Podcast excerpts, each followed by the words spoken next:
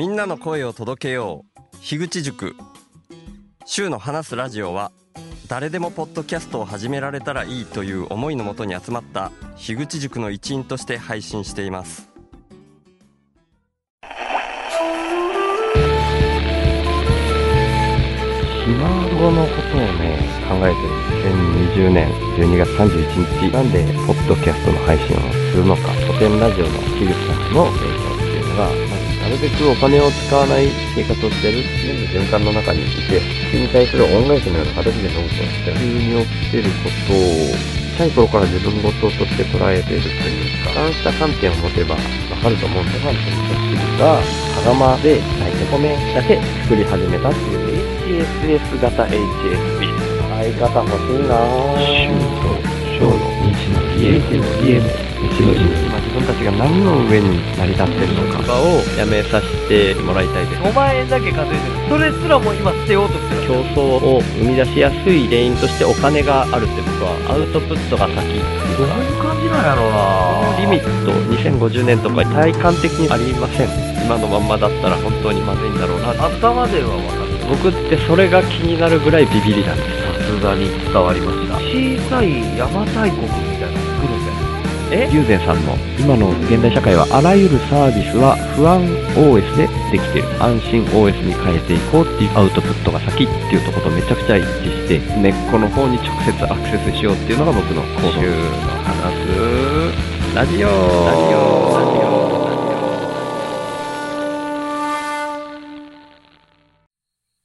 サマータイム連打っていうアニメがあるんですけど、今それをですね、昨日から見始めてるんですけど、あ、昨日っていう単語使っちゃったからもう最初に日時言わないとですね。今7月6日、木曜日の夜9時半にもうすぐなろうっていうようなタイミングです。そのサマータイム連打を見始めたきっかけっていうのは、おととい4日の夜に、しょうまさんと一緒にやってる別番組、シューとショーの未知のりへの道のりの収録をして、しょうまさんに教えてもらったっていうのがきっかけで見始めたんですけど、ちょうど今僕 Unext の1ヶ月無料の期間っていうので、見放題作品の中にそのサマータイム連打が入ってたんですよね。で、全25話っていうところなんですけど、もうね、昨日と今日でね、14話まで見ちゃったっていうぐらいね、一気に見ちゃってますね。結構面白いです。で、道のりの中では、しょうまさんが、まあ、以前にもこのサマータイム連打の話をしてくれたことがあったと思うんですけど、意識の話、自分の意識って何なんだろうっていうのを考えさせられるような作品ですね。ちょっとネタバレあんまりしたくないんで、なんでそんな風に感じられる作品なのかっていうのは、まあ、もしご興味ある方は、何かの配信プラットフォームで見るなり、あとは一応原作が漫画であるみたいなんで、そちらで読んでいただくか、していただければいいかなと思うんですけども、まあ、その意識が何であるかっていうようなところを考えるのにもいいし、作品自体も結構面白いですね。はい。そんな感じでね、Unext の無料期間とか、こういうの一回使っちゃったら終わりじゃんとか思うんですけど、これね、意外とね、一定期間を過ぎたら、もう一回無料期間を試せるみたいになったりしてて、実はこれ2回目だったりするんですよね。まあそんな感じのね、僕はなんかこの、まあ魚釣りで言ったら巻きみたいなもの、そういうサービスの無料期間みたいなので、こういう動画とかは楽しませていただいてることが多いです。本当にありがたいことだなと思っております。はい。そんなようなとこで行きましょう。週の話す、ラジオ話すは手放すの話す。実際にその無料期間が終わった後に入る予定はもう完全にゼロな僕みたいな人間でも無料期間を楽しむことだけはできるみたいな本当にありがたい時代なんだなっていうふうに改めて思って享受させていただいて生きております。はい。そんな風なね、週の言ってるアウトプットが先ってそういう風なことなのかよ、みたいに思われてもしょうがないかな、なんて思ったりもするんですけど、まあ、ある意味、そんなもんなんじゃないかなみたいにも思ったりするんですよね。これはもうちゃんと話したらちょっと長くなっちゃう話なのかもしれないですけど、実際、こういうインターネットのサービスとかが出てくる前っていうか、シンプルな暮らしだった時代とかって、もう山に入って狩猟採集をするとかっていうのも、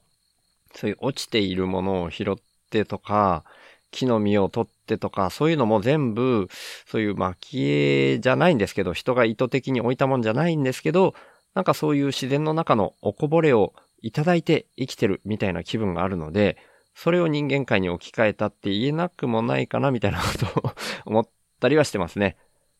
はい。違うよっていうご意見もあるかと思いますけど、まあ少なくとも今僕の気分としてはそんな気分でいたりします。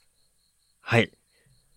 ちょっと配信としてはですね、前回、前々回、6月28日に収録した高谷さんゲスト会っていうのを配信させていただいてたので、一人喋りとしては若干間が空いたっていうような感じですけど、やっぱり高谷さんゲスト会でですね、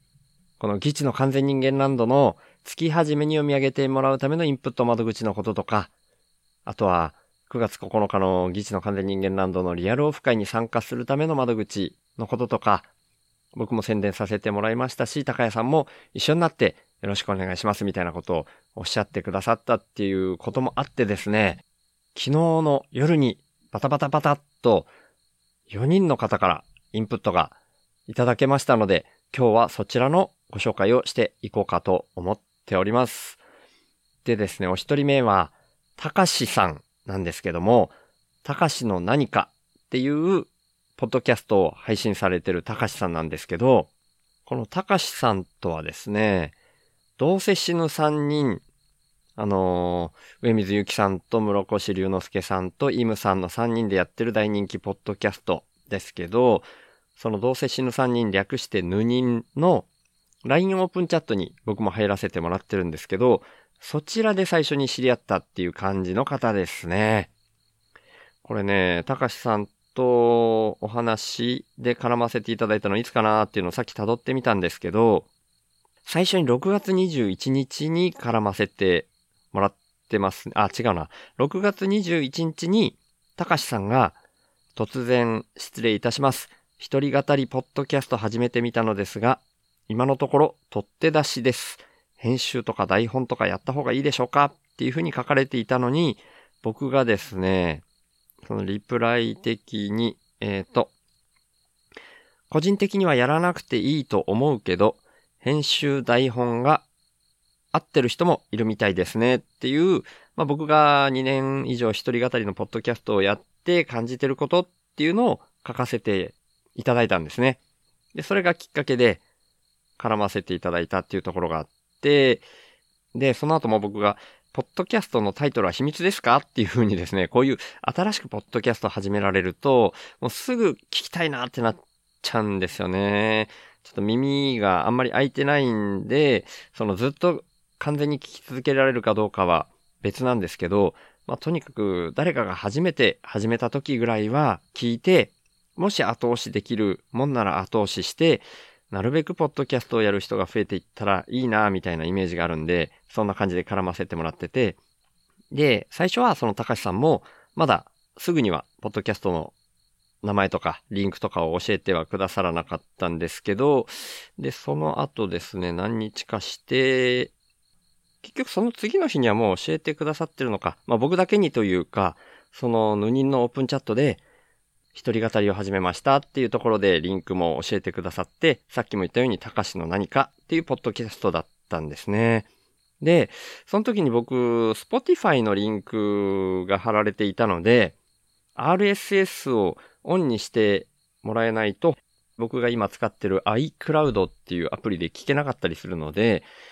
RSS フィードオンにしてほしいですっていうようなやり取りもさせてもらって、で、結局、もともとオンになってたみたいなんですけど、RSS の URL も教えていただいて、今 iCloud で聞けるようになってるっていう、ちょっと最初のつながりのところの説明だけで長くかかっちゃったんですけど、そんな高橋さんから、えー昨日7月5日の夕方6時16分に PayPay で1000円のインプットをいただいたんですね。で、たかしの何かの、たかしです。応援してます。っていうメッセージと一緒に1000円送ってくださってまして、で、これは後からわかるんですけど、実は Gmail の方にもメッセージをいただいてたんですね。ただ最初僕この PayPay のインプットをいただいた時に、とっさに Twitter の DM の方でありがとうございますみたいな感じでお返事してて、しばらくやり取りした後に Gmail の方に気づくっていうちょっと間抜けな挙動を晒してしまったんですけど、でもそれにも高橋さんは全然ですみたいにおっしゃってくださったんですけど、その Gmail の方のメッセージがすごく嬉しかったので、そちらを今読み上げさせていただこうと思っております。で、そのメッセージの方がですね、たかしの何かをやっています。たかしと申します。ヌニンのオープンチャットで RSS や台本についてのアドバイスをいただきありがとうございました。あのおかげで少し気楽に録音をできるようになったように思います。古典界隈の皆さんのポッドキャストを聞きまくり、参考にしながらぼちぼち続けていきたいと思っております。感謝と応援の気持ちを PayPay にてお送りいたします。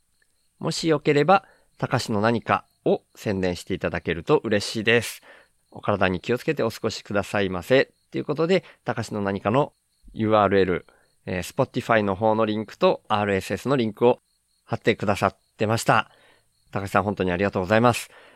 でですね、そのたかしの何かの方ですね、先ほども僕があの、最初だけでもみたいな耳があんまり開いてないけど、全部は聞けないかもしれないけど、とりあえず聞きたいっていうところで、聞き始めさせていただいたんですけど、今ですね、7月6日現在9回目まで配信されてますね。で、今のところ僕ね、全部聞けてはいると思うんですよね。何か作業しながらだったりするから、そんなに内容がくっきり頭に残ってるかどうか自信ないですけど、でも今日の9回目の県民性ってさっていうのとかは割と覚えていて、茨城県の出身らしいんですね、高橋さんがね。これ普段、一人語りなんですけど、歩きながら撮られてるような感じで、割と歩いてる横を車が結構大きい音で通ってるな、みたいな感じで聞こえたりするポッドキャストなんですけど、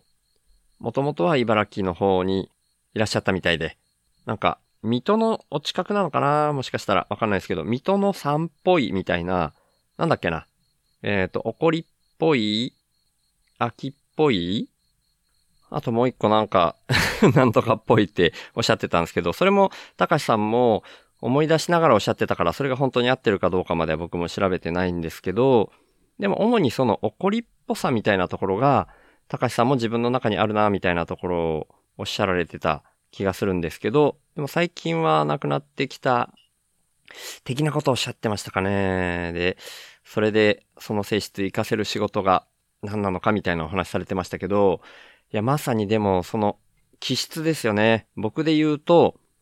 HSP ビビリっていうのが最大の特徴なので、やっぱこう、気質っていうのは死ぬまでついて回るんで、それを基準にどんな風に生きていくかっていうのを決めるのはめちゃくちゃいいと思うんですよね。なんで、まあ今、えー、酒屋さんでやられてるって言ってたかな？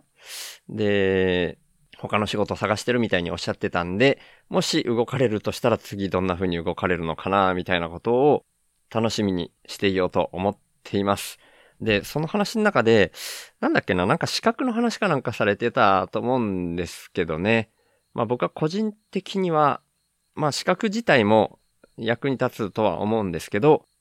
お金っていうものが人の信用信頼を数値化したものみたいなところを今一番思っているところでもあったりするので、人生において一番大事なのはその人の人間性だと思ってるから、まあ資格というよりは、高橋さんの人間性っていうのが結局は今後生きていく上で一番の頼りになると思ってるんで、今後も高橋の何かを聞かせていただきながら、どんな風に高橋さんの人生が進んでいくかっていうのを注目させていただきたいなと思ってます。そんな感じで、誰でもポッドキャスト始めたらいいなっていう風に僕も思ってますし、高橋さんにもお答えしたみたいに、取って出しであんまりクオリティにこだわらず、その人の人間性が滲み出るようなポッドキャストをやる人がいっぱい増えていったら、楽しい世の中になるんじゃないかなっていうふうに相変わらず思っております。皆さんももしよかったら、高橋の何かを聞かれてみてください。よろしくお願いします。高橋さん、今回は本当にありがとうございました。はい。それでですね、二人目の方なんですけど、やっぱり昨日7月5日の夜10時32分、今日はね、4人ご紹介するんですけど、4人とも7月5日の夕方以降っていうことで、ババババッと前にも話したことありますけど、なんかこうインプットが入ってくるタイミングっていうのはすごい被るんですよね。何なのでしょうね。これちょっと不思議だなと未だに思ってるんですけど、そんな感じでしたね。で、えー昨日の夜10時32分、週が議事館リアルオフ会に参加するためだけのインプット窓口に1000円インプットしてくださったのが、ジョージ・クルーニーさんですね。まあ僕は普段ニーヤンっていう風に呼んでるんで、ニーヤンと略させてもらいますけど、昨日の夜10時半ぐらいにツイッターの DM が来まして、すみません、事後になりましたが、インプットしました。っていうことで確認しに行ったらさっき言ったみたいなリアルオフ会に参加するためだけのインプット窓口に1000円入れてくださってたんですね。で、まあ、この週の話すラジオでラジオネームと金額の読み上げをしてもいいかっていうところと、ツイッターでツイートしてもいいでしょうかみたいな風に聞かせてもらったんですけど、そしたら、全然大丈夫です。宣伝必要ないです。大阪オフ会でお会いしたいからインプットしただけです。僕は自分が納得したことにしか投資をしません。っていうね、めちゃくちゃかっこいいお返事が来まして、いやー、それかっこよすぎるなと思って、マジっすか？ちょっとかっこよすぎる気がするけど、だんだんニーヤンのことが分かってきた気がしますっていうふうに僕は返事、お返ししたんですね。ちょっと、今朝から配信されているご愁傷ラジオの方にも、ニーヤンゲストに来てくださってまして、なんか、最初ね、ニーヤンあの、テキストでやり取りしてたりすると、めっちゃくちゃなんかこう、ギャグ、お笑いで、何でもこう、お笑い的に、ふざけた返しというか、そういうことをする方っていうのが最初の僕の第一印象で始まったんで、まあ、どこまで本音なんだろうなっていうのがずっとわかんなくて、まあ、僕ビビリだってことも結構影響してると思うんですけど、でもね、意外とね、なんか、さっき言ったみたいな、僕はに自分が納得したことにしか投資をしませんとか、真面目というか、まっすぐなところがあるような感じもして、でね、実際、ポッドキャストであの、吉高さんっていう方と二人で、違和感ラジオ、略して違和ジオっていうポッドキャストもやられたりしますけど、そこで喋ってる内容とかも、すごいお笑い的にずっとふざけてるみたいな、ふざけてるっていうかずっとボケとツッコミをやってるみたいな、そんな感じのニヤンなところもあるし、テキストでもさっき言ったみたいに、何でもボケとかツッコミで返すみたいな風なところからは、僕のこの週の話すラジオとかを聞いて面白いって感じる人じゃないだろうなっていうふうに思ったりしてたんですよね。なんですけど、まあ僕がニーヤンに絡んだっていうこともきっかけとしてはあったんだと思うんですけど、あとは山田太郎介さんがゲストに出たこととかも大きかったと思うんですけど、その後ニーヤンが週の話すラジオを聞こうとして、最初に聞こうとした時には一回脱落してたみたいなんですけど、その後もう一回聞こうとして聞き始めて、だんだん面白みが分かってきたみたいな感じで、そうなんですよね。なんか、 funny なお笑いっていう部分っていうよりは、 interesting な部分っていうのに反応してくれてるみたいで、でもね、本当にニーヤンみたいな人が、この週の話すラジオ聞いて面白いんかなみたいにずっと僕はこう疑ってた ようなところがあったんですけど、いや、どうもなんか本当に面白いっていうふうに思ってくださってるみたいで、で、9月9日のギチの完全人間ランドのリアルオフ会でもお会いしたいっていうふうに本当に思ってくれてるみたいなのが今回のこのインプットっていうふうにちゃんと行動として表してくださってるっていうふうに思ってます。はい。なんで、9月9日には絶対風人間ランドのリアルオフ会に行こうと思ってますし、ニーヤンにお会いするのも本当に楽しみにしたいと思っております。本当はニーヤンからボケとかツッコミとかそういうお笑いのエッセンスをめちゃくちゃ吸収したいっていうふうに思ってるんですけど、こういうふうにインプットをいただいたときはもうめちゃくちゃ真心で返したいと思うのが僕ですので、今回はニーヤン、本当にありがとうございました。9月9日お会いするのを楽しみにしております。よろしくお願いします。はい。それで、3人目の方がですね、もう時間的にね、さっきのニーヤンが夜10時32分だったのが、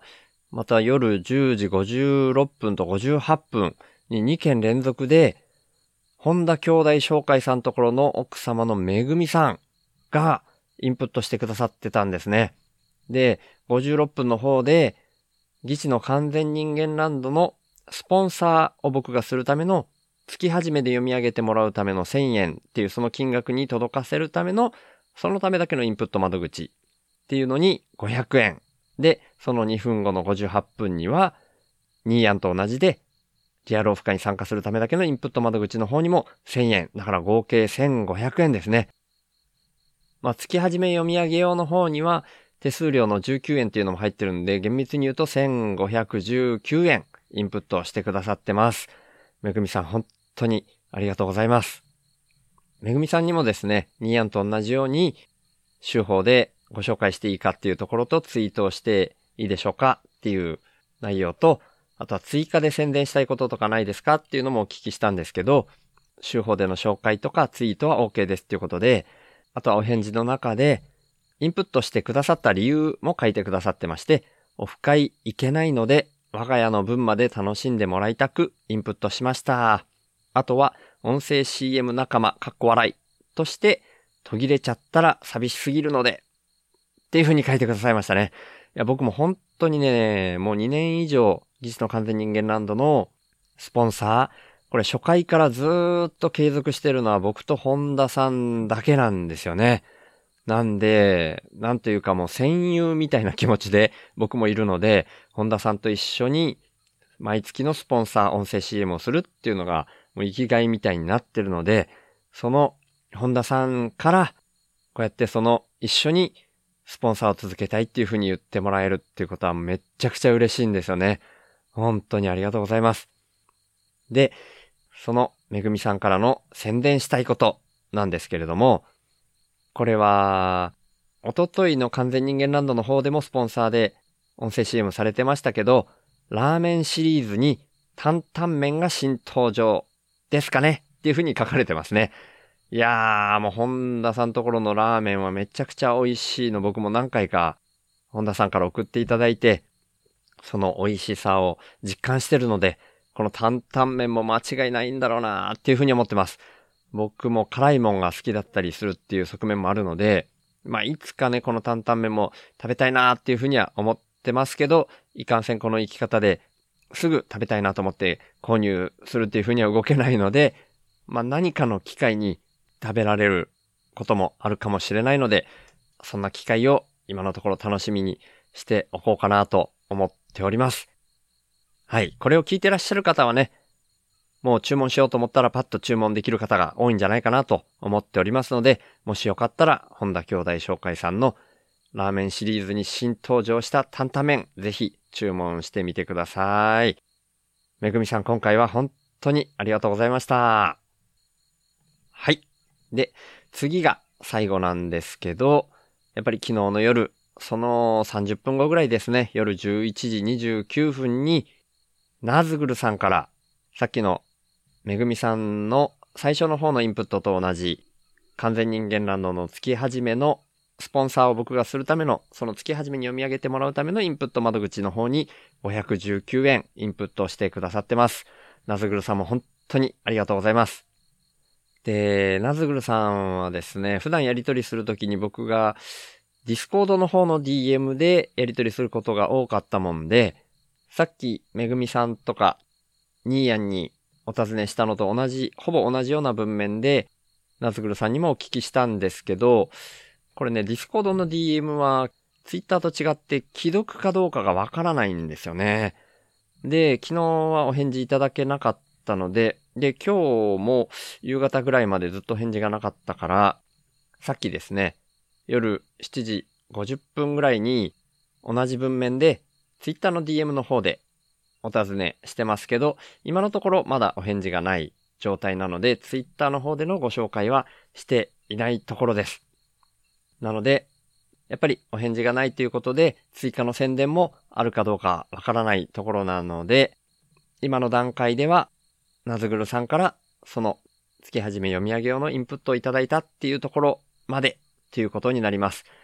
またお返事がいただけたら追加の宣伝、まああるかないかわかんないですけど、あった場合には後日また収録する際に追加の宣伝をお話しさせていただこうかなというふうに思っております。なずぐるさんも本当にありがとうございました。はい。この収録を撮り終わった後の夜10時53分にですね、なずぐるさんからお返事が来まして、宣伝したいものは特にないです。っていうことと、ツイッターは上げちゃってくださいっていうお返事いただきましたので、ツイートをさせていただきました。なずぐるさん本当にありがとうございました。はい。そんな感じで今日は4人の方々からインプットいただきまして、やっぱり高谷さんがゲストに出てくれた効果は大きかったなというふうに思っております。実際、後半の3人の方々は、議事の完全人間ランドのスポンサーか、リアルオフ会に関わるインプットだったっていうところで、今後も週の話すラジオと議事の完全人間ランドっていうのは、リスナーさんが被る部分も多いんじゃないかなっていうふうに思ってますんで、僕としては、一人喋りでクソ真面目になりがちな配信が多いんですけど、まあ、完全人間ランドと絡みながら、なるべく楽しい世の中に進んでいくような、わけのわからない面白さ的な輪が広がっていったらいいなっていうふうに思っております。改めまして、たかしさん、にーやん、めぐみさん、なずぐるさん、今回は本当にありがとうございました。今後も、基地の完全人間ランド周りで一緒に楽しくやりましょう。よろしくお願いします。ということで、今回はそんなようなところで、週の話すラジオ、略して週報は、HSP っていう先天的なビビリとして生まれた僕、週が、ビビリだからこそ問題の根本原因に意識が向いて、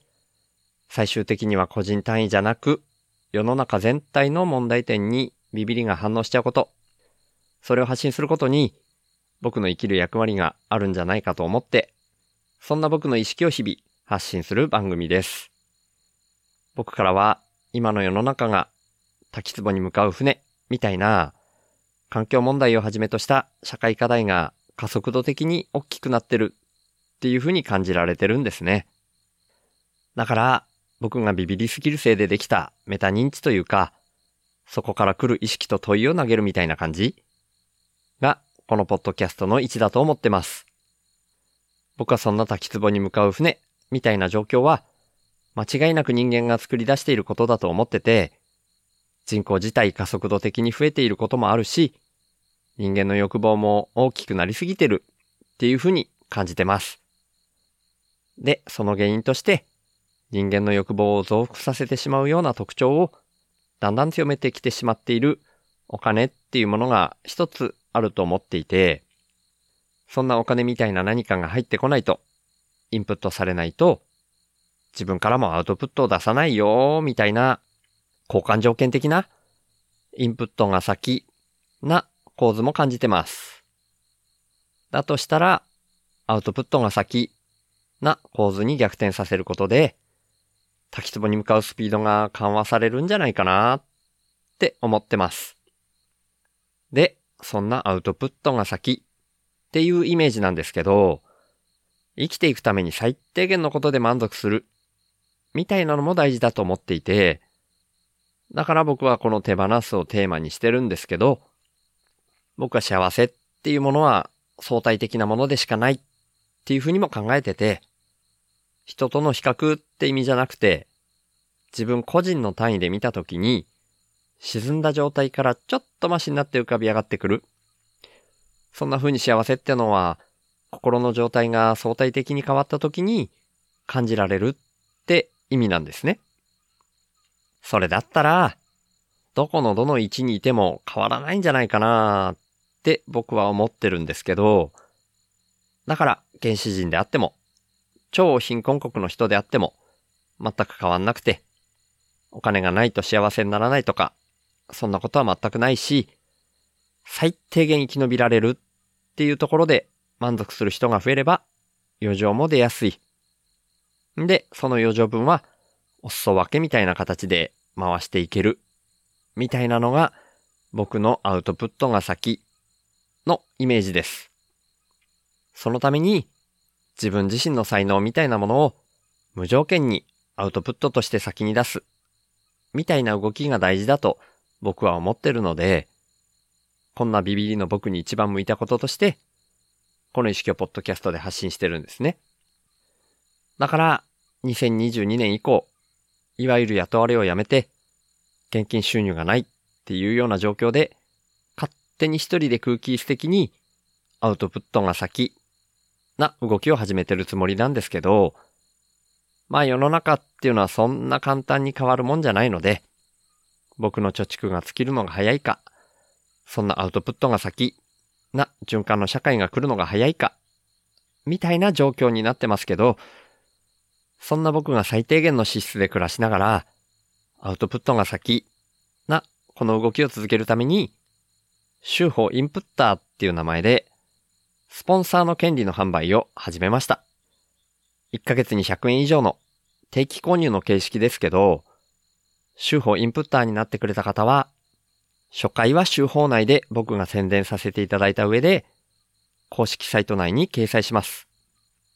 加えて、1ヶ月に数回程度ですが、番組の最後にラジオネームの読み上げをさせていただきます。僕は数年前から、なるべくお金を使わない生活を徐々に徐々に進めてきたんですけど、今の僕の1ヶ月の支出額は約5万円です。それに対して今は44人の方から週報インプッターとして毎月サブスクでいただいている形になってまして、その合計月額は9777円になってます。皆さん本当にいつもありがとうございます。そんな週報インプッターの入り口は概要欄にありますので、もし本当に心から購入したいっていうふうに思われる方がいらっしゃいましたら、ぜひよろしくお願いします。ただ僕としては、そんなアウトプットが先で循環する社会が来ることの方が大事だと思ってますので、これももしよかったら、週の話すラジオを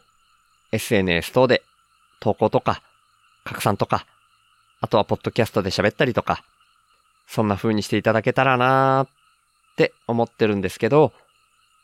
週の話すラジオを聞いた方が、自分なりの深いレイヤーからメタ認知して、自分の生き方を見直す、みたいな機会が少しでも増えたら、僕にとってそれが一番嬉しいです。この番組は、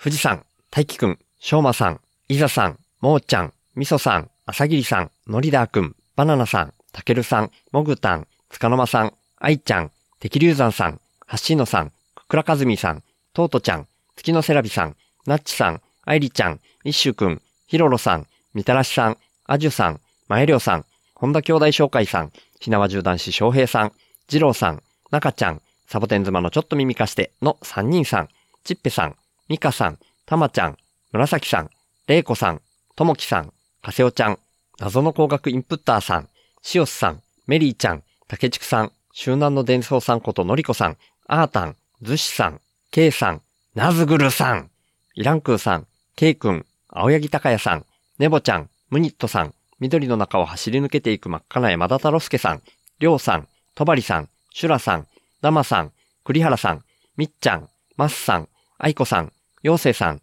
ケンデアくん、本田翔一郎めぐみさん、ナンジーさん、ゴリさん、N さん、辻本京介さんこと池ちゃん、あきさん、じゅんぺいくん、しゅうかさん、レッドさん、カッシー、モンドさん、ボイスリーさん、センちゃん、MK さん、ルイスさん、カエちゃん、モリリンさん、シージャさん、あゆみさん、坂本二郎さん、角瓶さん、ソワさん、ケイジくん、キーちゃん、コージオッタンさん、猫が好きさん、鉄セカ中の人さん、中電申しさん、たかしさん、ジョージ・クルーニーヤンのインプッタードでお送りしました。そして、週の話すラジオをいつも聞いてくださってる方、今日初めて来てくださった方、本当に感謝してます。ありがとうございます。ではまた。